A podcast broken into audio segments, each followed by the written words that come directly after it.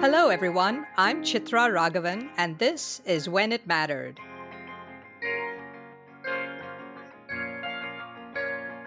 When It Mattered is a podcast on how leaders deal with and learn from adversity. This episode is brought to you by Good Story, an advisory firm helping technology startups find their narrative. My guest today is the renowned physician, author, and journalist, Dr. Lisa Sanders. She's Associate Professor of Internal Medicine and Education at the Yale School of Medicine. Many of you know Dr. Sanders from her two globally popular New York Times columns about medical mysteries Diagnosis and Think Like a Doctor. The Diagnosis column inspired the hit Fox television series House MD, for which Sanders served as a technical consultant. And now, a new Netflix New York Times series, also called Diagnosis, showcases Sanders using global crowdsourcing to help diagnose and solve eight medical mysteries. Informally getting a second opinion is standard practice for doctors, but you're sort of limited by who those doctors are. You know, I mean, who you have access to. And I thought crowdsourcing would allow us to have really the widest possible reach. Also, I thought it would give us an opportunity to let people besides doctors weigh in. You know, there's lots of ways to know things. Sanders' new book, Diagnosis Solving the Most Baffling Medical Mysteries, is a compilation of 50 stories from her column. Dr. Sanders, welcome to the podcast. Hi, thanks so much for inviting me, Chitra. You majored in English in college at William and Mary and you wrote for your school paper, The Flat Hat. And after you graduated, you became a television news producer. So, what prompted you to give up television and go to medical school? Well, you know, I loved television and I loved uh, the news business. But one day, and it happened over time. You know, nobody really turns on a dime, no matter how they tell the story. But so one day I was out with the correspondent that I usually worked with, Bob Arnot, or at least I worked with him for years. Um, and we were doing uh, a story about whitewater rafting. And suddenly he disappeared from the, the television monitor where I was looking at what we were filming. Um, and we looked around and found him on the banks of this river pulling this elderly woman out of the water. He pulled her out and laid her down, and then he did something that I had really never seen except in TV dramas. He started doing CPR, chest compressions, you know, uh, breathing, uh, you know, mouth to mouth resuscitation. And after less than a minute, she turned her head to the side. She coughed, turned her head to the side. A ton of water came out of her mouth. And she woke up. She sat up. She was fine. And to me, that was just amazing. I had never wanted to be a doctor. It never, it was not something that was on my mind. Um, I don't come from a medical family. And so it had never occurred to me that maybe I would ever want to be a doctor. But when I saw Bob bring this woman back from death, really death, I thought, wow, you know, I, am never going to do that. And it had never occurred to me that I wanted to do that, but it did sort of plant the idea in my mind that I would like to do that. And so years later, a couple of years later, I thought, well, maybe I will go to medical school. And I did. So, so now you're in medical school and you're learning uh, the art and science of diagnosis. How did you start to evolve your views on on this te- technique of diagnosis, and and what were your initial takeaways about it? Well, you know, I because I had worked with Bob, who was a doctor. I worked with him for you know four or five years. Um, I felt like I sort of got medicine. I had covered it um, for years. And so I, I, I didn't feel like I knew what doctors knew, but I sort of understood how medicine worked.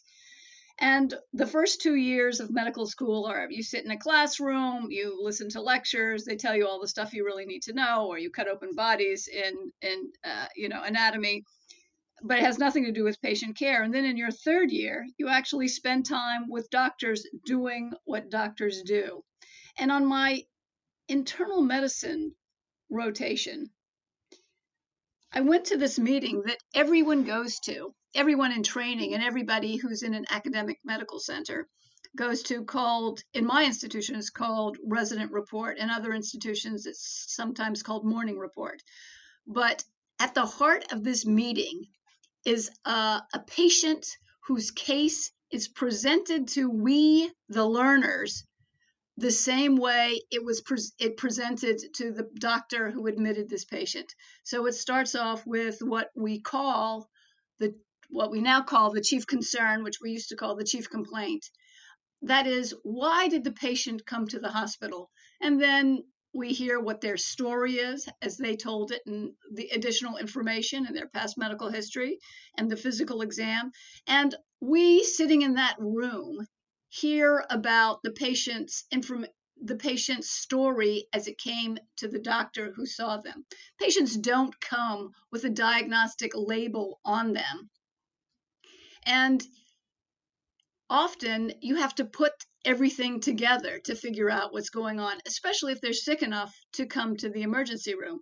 I mean, sometimes it's not hard. You know, a guy comes in, he's in his mid 50s, he has crushing substernal chest pain, and he's drenched in sweat. And you think, this guy's probably having a heart attack. So sometimes they're easy, but often it's a it's it's a puzzle. It's a it's a mystery that has to be solved. And so I didn't know that. You know, I thought that diagnosis was like math. Four times six is always 24. So fever and a rash is always fill in the blank. But it turns out it's not. It's not always one thing or the other thing. There are a lot of possibilities, and you have to figure out which is the right one. And that was different. I never knew that. And and you also said, which I thought was very interesting, that writing up these diagnoses was l- like an art of storytelling and and and that's what you were doing. You were you were finding out and telling the story of the patient. How did you get from doing that in these medical reports to writing and writing and telling stories for the New York Times? Well of course like so many things in life, uh, at least in my life, luck had a huge uh, role in this. Um, one of my acquaintances uh, had recently gotten a job at the New York Times Magazine. And he was a young guy. He called me um, because I was literally the only doctor he knew. And so he said, Lisa, what kind of stories can doctors write? And I'm like, oh, well, we write this one story almost every day. And it's a great story. It's a mystery story. It's a detective story. It's called, it's a history and physical. That's what it's called in the medical jargon. But really, it's the diagnostic dilemma that's presenting, being presented to us for us to solve and figure out so that we can figure out what the patient has so that we can know how to treat them and what should happen next.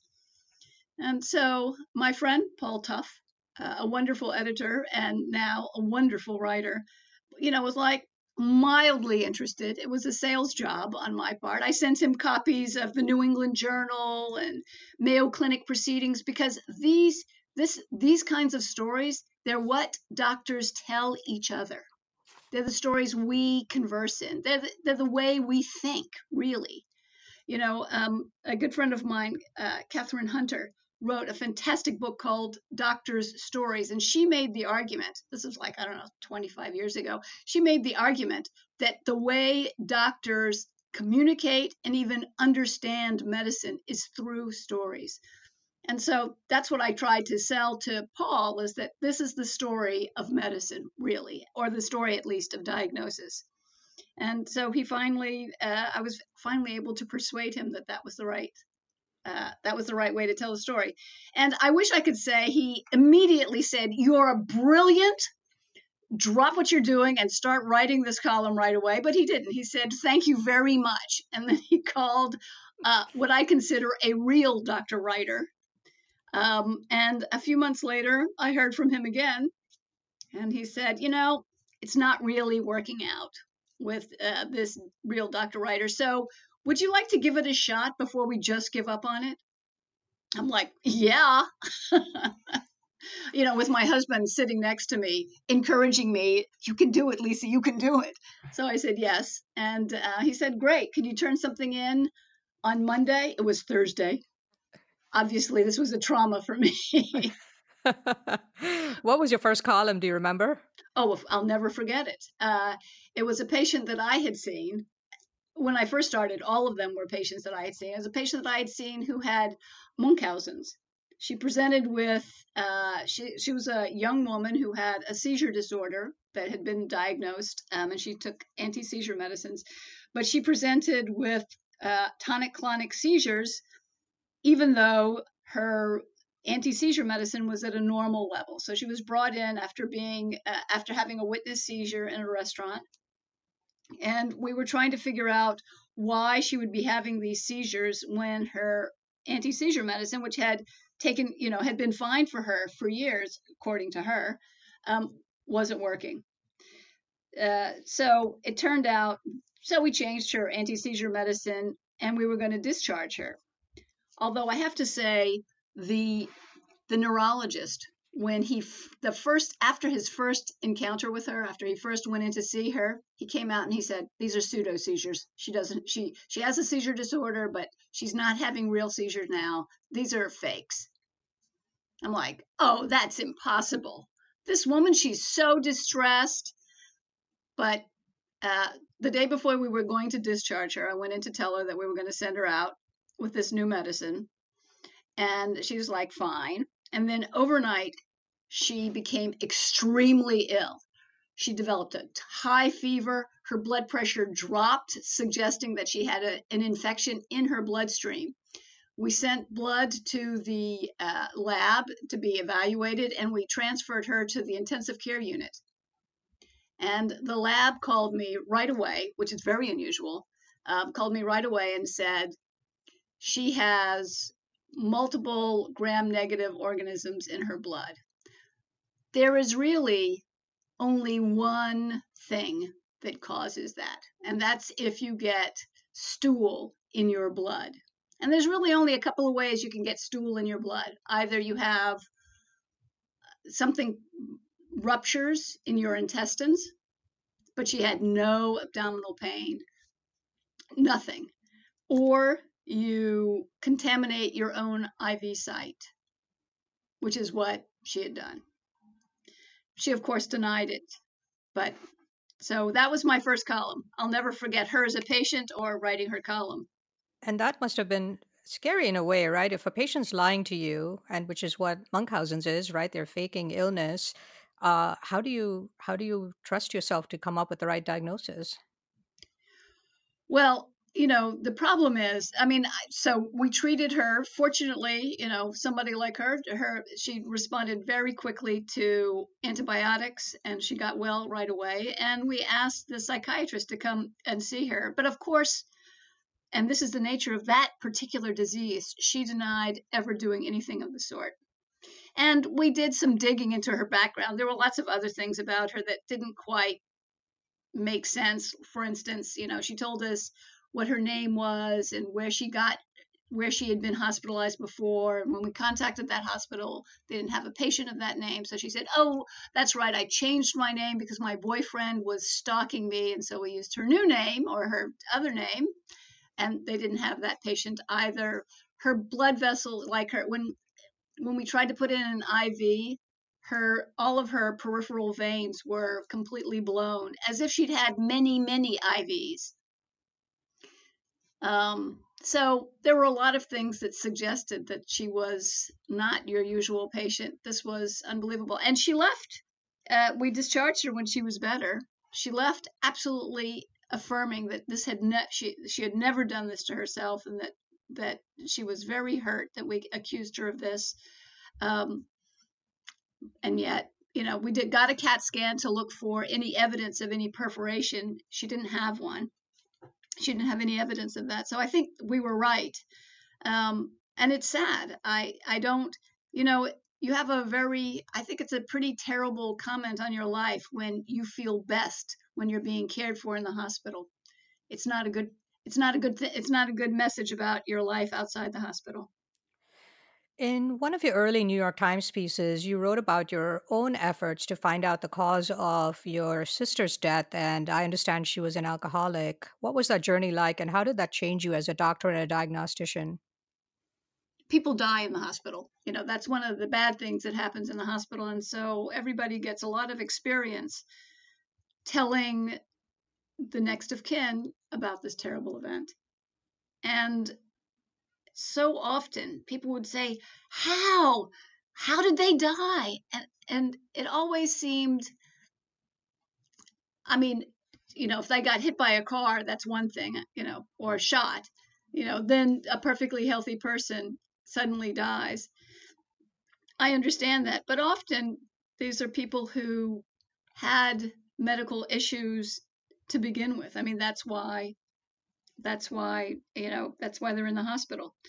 Um, and so I always thought it was sort of strange that this desire to know specifically, exactly, and often in ways that we couldn't possibly know what happened to bring this person over the, you know, to beyond what their body could tolerate so that they died. I thought it was odd. And then when my sister died, I had the exact same feeling. She was not a perfectly healthy individual. She liked to present herself that way, but you know, she had she was a smoker and she had very significant alcohol abuse problems and and and consequences from that. Um, but I don't know when when I heard about how she died. She died sitting by the swimming pool with a beer and a pack of cigarettes next to her in the late morning. Um, but what was really strange is that her cell phone was right there next to her. And I thought, my God, what could kill you so fast that you don't even have a chance to pick up your phone and call for help? So I was obsessed with that, just like all these other patients who or patients' families had been. And um, it taught me a lot about how how the needs of the people who care are not necessarily reasonable. Certainly, knowing doesn't change the outcome. And yet, turns out that knowing is really important. And so it it changed me a lot just in, in my attitude toward what patients wanted to know. You know, we use ourselves as a measure all the time, and that's great as long as we have something that we compare can compare to. But you know, doctors, you know, we're legendary for using our own baselines, our own behavior as the quote unquote normal baseline. So, you know, how do you know when a patient drinks too much? When they drink more than their doctor. That's a joke, right? But it, it's it's actually kind of true we always we often use ourselves as what is normal. And so if somebody reacts in what in a way that you would wouldn't wouldn't predict yourself to react you think that's abnormal. So i learned that their reaction was not abnormal but extremely normal. And it, it was humbling to be reminded or shown that using myself as the measure isn't going to be 100% accurate or even close how did your column turn into a Netflix series? Uh, a producer in New York named Scott Rudin turned out to be a fan of my column. You know, I've written it since 2002, so for a long, I've written it for a long time, and so he he contacted the New York Times uh, and said, "Let's make this into a TV show." He was not the first person to contact me about turning the, my column into a TV show, but the others who wanted to do it wanted to do it in a way that was mm, boring, had already been done. You know, the usual way people suggested taking my column and moving it to television would be to take my actual columns and do reenactments with the patients voiceovering them. Well, first of all, somebody had already done that uh, without my help, just completely independently, because once you publish something, it's out there for the world to use. A show called Mystery Diagnosis, and it was, it was, it was just fine. You know, I mean, I didn't have anything to do with it except that I found these stories, um, and it was perfectly fine television, but not the kind of television that I thought was particularly interesting. And so you know, all the other people who had contacted me wanted to do that. That was not interesting, not to me, and fortunately, not to any product, any broadcasters. Scott was interested in doing something different, and so um, doing something different gave us permission to do something really different. And so we came up with the idea of crowdsourcing as not the way to make a diagnosis, but because just because it's on a list doesn't mean a list of possibilities doesn't mean that it's the right answer. Um, but it, it's the beginning of looking for a diagnosis. And of course, we, we have to note here that Scott Rudin is the Scott Rudin, who's this extraordinarily successful producer. He's won 15 Tony Awards on Broadway and an Emmy and a Grammy and an Oscar to boot, kind of a rarity in the industry. So so you were in pretty good hands. And uh, I, I binge watched the series last week. And, and initially, I was a little bit skeptical, I guess, on how this whole crowdsourcing experience would be both for the patients and for the doctors who are treating them. But about a couple of episodes in, I started to see the incredible power behind what you were trying to do, which in your own words was trying to expand the size of the room in which these diagnoses take place. And talk a little bit about that, uh, because most people think of doctors making individual diagnoses, but actually, often you say it's a collective process, and that's where sometimes the best diagnoses occur. Right. Well, you know, any doctor, any honest doctor will tell you that when they come up against something that they haven't seen before or they're not certain about, they will always turn to what I call, and what many people call, the smartest doctor in the room. So we all have in our heads the list of people who we know to be outstanding diagnosticians. And if you have any brains at all, you will try to become friends with them. so that you can pick up the phone when you see something you don't understand and say, Hey, Andre, do you have a few minutes to talk to me about this interesting case? Um, you know, and even when you don't do that, even when you see something that's more ordinary, but you're just not sure, you always turn to the other doctors around you and go, What do you do when you see something like this?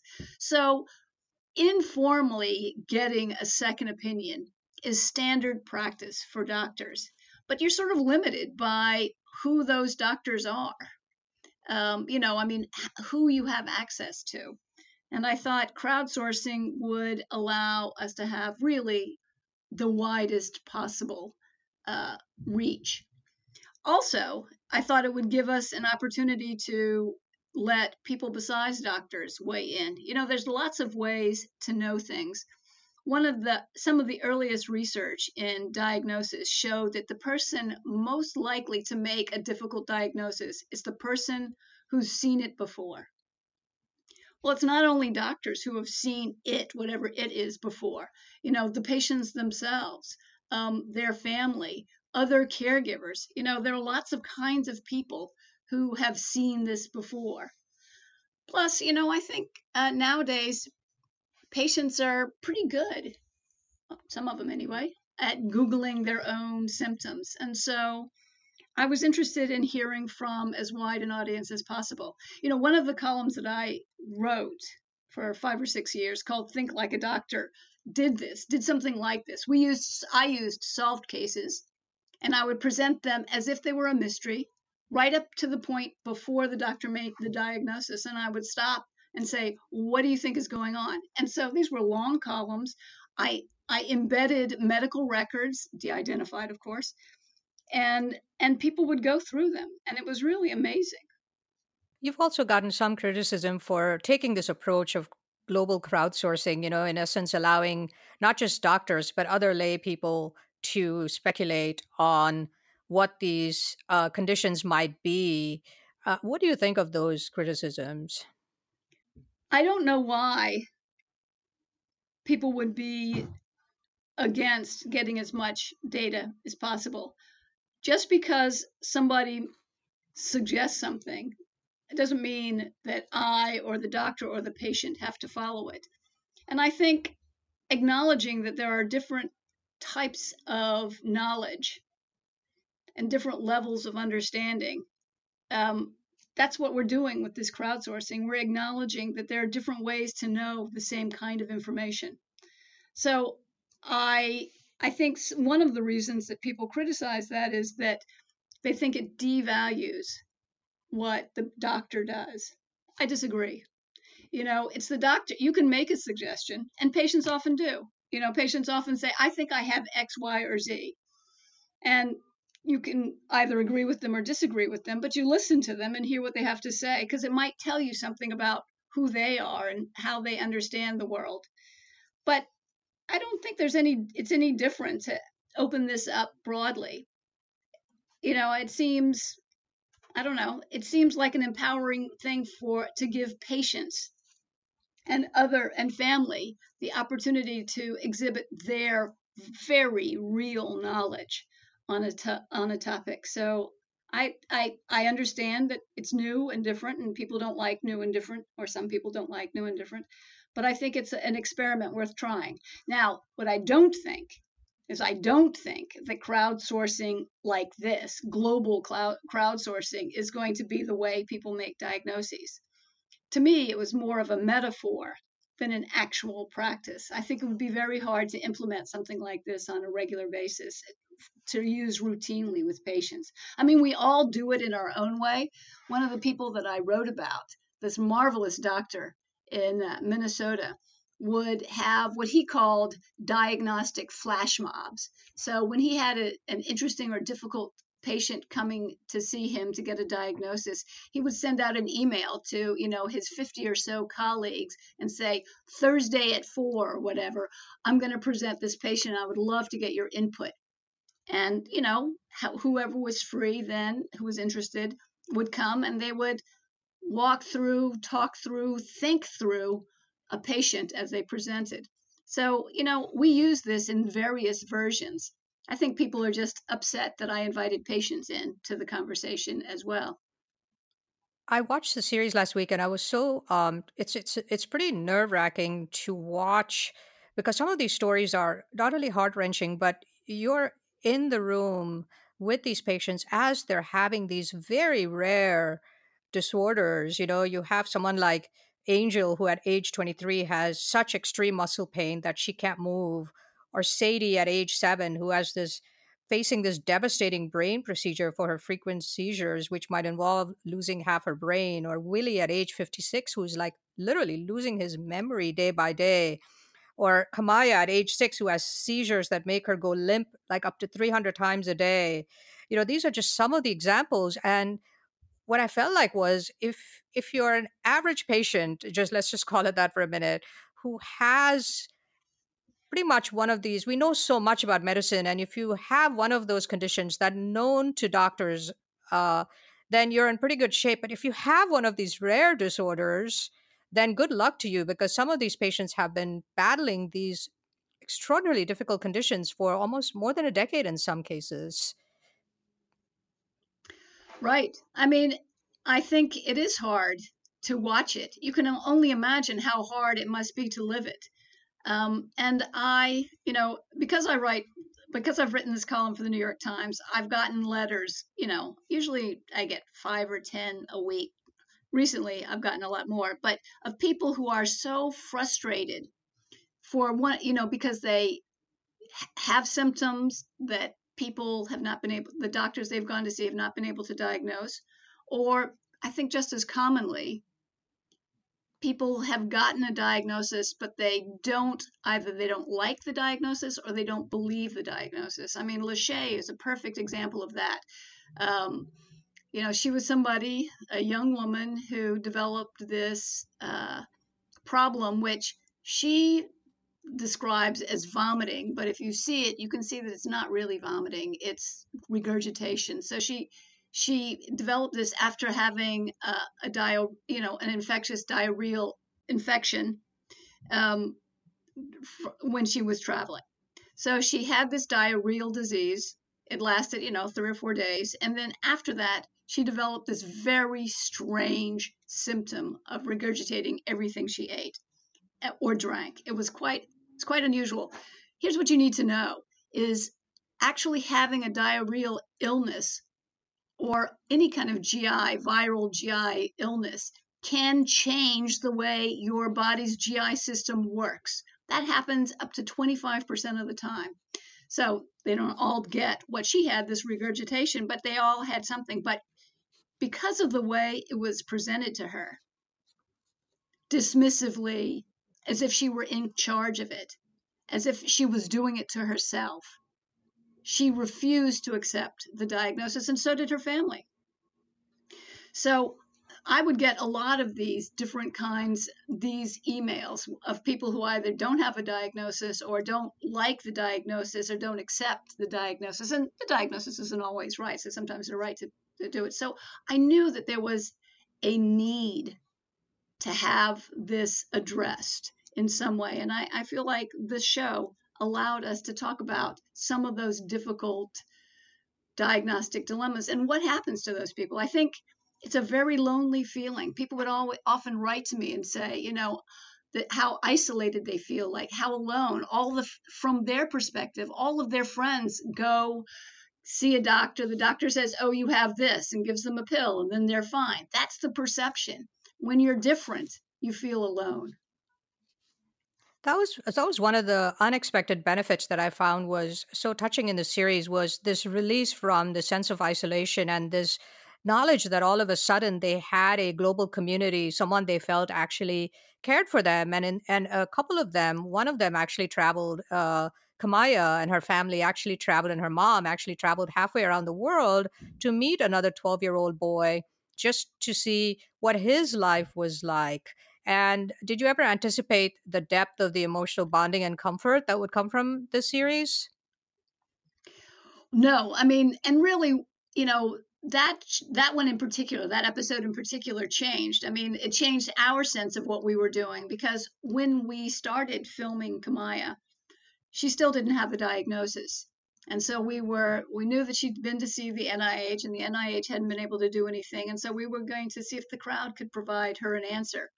But actually the nih had come up with something. They had i don't know it, it, there was a delay in them letting her know. And so what what Kamaya's mom found out is that Kamaya, her, her beautiful baby, had this extremely rare genetic abnormality. And so we decided, uh, Kamaya's mom, we said, you know, what can we do now? Now that you have an answer, what can we do? And she said, I want a village. Everyone says, you know, Hillary Clinton says it takes a village to raise a child. I don't have that village everybody looks at my child like she's odd and she is i need my own village and so we we put her case out there and asked for people who knew something like this to con- you know to contact us and let us create a community for for her. And that's what we did. And so the child she went to visit in denmark had not only the same genetic abnormality that she had but the same presentation. And so, really, there are only two or three people in the world that we were able to find, or that the NIH was able to find, um, with a similar presentation. And so she went to see, you know, a third of her community by going to visit this boy. And, what was interesting about that uh, is that she was able to see, and her mother was able to see how the disease progresses. For instance, in the boy, Altus was 12, there were fewer seizures, but they could last as long as five minutes. Whereas with Kamaya, in, in the state that she's in now, they last a few seconds. And so at one point, her it makes her mother stop and sort of take stock of the situation and say, you know, five minutes, that is a very, very long time. But it also helps patients like that and their families plan for the future, right? To know what's coming down the pike, uh, especially in these rare disorders. Right. And Kamaya's mom was very concerned about that. Like, what does the future hold? I mean, and when she saw these episodes, they scared her. You know, you could hear Kamaya breathing, but, you know, her thought is if everything's losing strength, is she going to keep breathing? Is her heart going to keep beating? I mean, is she going to die when she has one of these episodes where she just goes limp? Is everything going to stop working? And I think it was reassuring to her in some ways to see that there were children who lived well beyond, you know, Kamaya was six, uh, the young boy was 12. So, going to live at least that long. And I think it's important to know what the future holds. That's what that's one of the important purposes of getting a diagnosis is to understand what the future holds. I just want to stay with Kamaya for a minute for one last question because it was such a, an extraordinary case because it wasn't just her family suddenly she and her family feeling connected by understanding there were other people out there but i realized often it's scientists who are working often for decades on these problems without knowing and they're per- working on it from an academic and clinical perspective without understanding that there are actually patients out there who could benefit from this rare disease. And i think it was in this case where you saw dr andrea meredith of meredith labs who actually bursts into tears when she realizes wow there's someone i can actually help. I've spent my entire career on this very narrow scientific research on this very rare disorder and there's actually an outcome that could be positive. Yeah that was that was amazing um you know uh to see to to find out i mean no one certainly nobody on my team expected that we would find someone who was doing this exact research. I mean that was amazing that was well beyond anything we had hoped for but i think it you know it's a source of hope and and uh you know, it might not, as her mom says, it might not help Kamaya, but it's good to know that it might help somebody in the future. Might help Kamaya. We hope it helps Kamaya, but she accepts that it might not. You also saw the darker, what you call the darker side of crowdsourcing in the case of that teenage patient, Lachey, who was uh, the crowd diagnosed with potentially having that regurgitation syndrome. And some of the comments that were coming in were very negative because often, as you said, with teenage girls particularly, these types of conditions and problems are associated with bulimia and things like that. And you kind of saw the darkness of some of those comments coming in.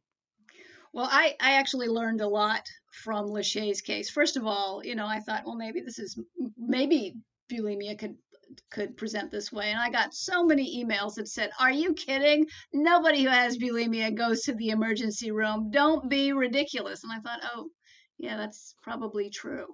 Um, so, and why? I don't know why she got such a rude uh, reaction from so many people. I mean, I guess because she looks, you know, she's a beautiful girl. She looks when she's not, you know, when she's not acutely suffering, she looks like she's fine. Um, I don't know why that makes people crazier than uh, somebody else, but it clearly did, and there was so much hostility directed at her. I, I it it was shocking to me that uh, she was treated so badly. Um, but that was a small minority of the responses. Most of the responses were very kind and thoughtful and caring and concerned. Um, that it was even a small percentage was shocking and kind of upsetting. But really, the vast majority of people who responded to her responded to her suffering and accepted that she was suffering. Many people who had what she was diagnosed with, rumination syndrome, reached out and uh, told, you know, described their own journey of accepting this diagnosis, which is always difficult, and uh, the treatment, which is not pleasant at all. Um, but you know, she got a lot of support from that.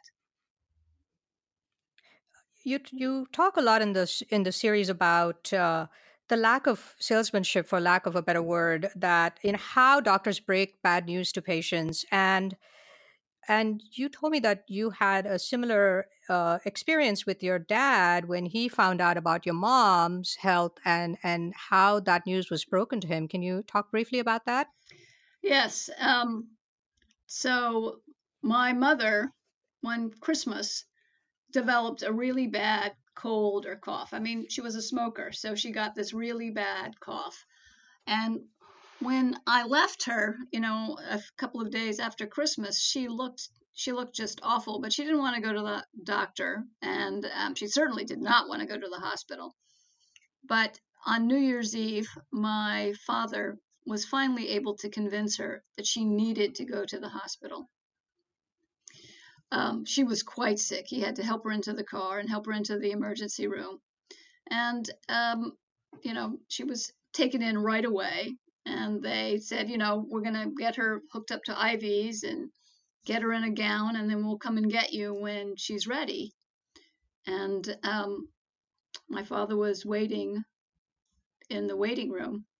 And after a, a, a surprisingly long period of time, the doctor came out and said, I'm sorry, she's gone. And my father looked at him and said, Oh, don't be ridiculous. Where could she go? I have the car keys. And the doctor, at a loss for what to say next, just repeated, She's gone. Um, he couldn't bring himself to say the word died or dead or even passed away. Gone was all he could say. And it took a, a, horrifyingly long time for my father to accept that because it wasn't even on his mind. We thought she had a cough or maybe pneumonia. They didn't think there was no idea that she could be at death's door. So that was, you know, that taught me a lot about some of the important things in medicine. And one of the important things in medicine, perhaps one of the most important things in medicine, is to be able to communicate clearly and honestly and at a level that people understand you. Um, I think that we don't, we didn't used to teach that at all. I think we start, we have started teaching it.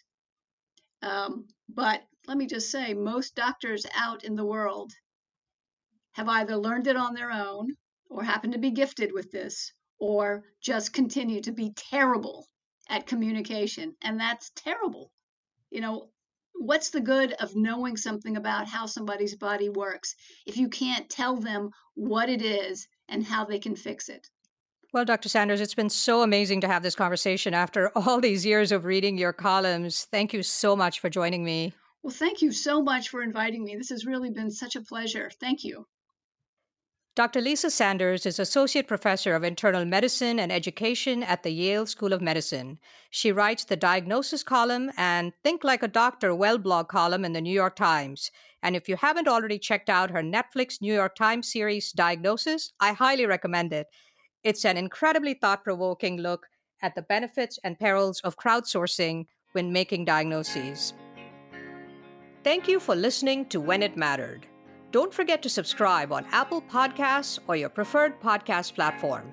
And if you like the show, please rate it five stars, leave a review, and do recommend it to your friends, family, and colleagues. When It Mattered is a weekly leadership podcast produced by Good Story, an advisory firm helping technology startups find their narrative. For questions, comments, and transcripts, please visit our website at goodstory.io or send us an email at podcast at goodstory.io. Our producer is Jeremy Corr, founder and CEO of Executive Podcasting Solutions. Our theme song is composed by Jack Yeagerline.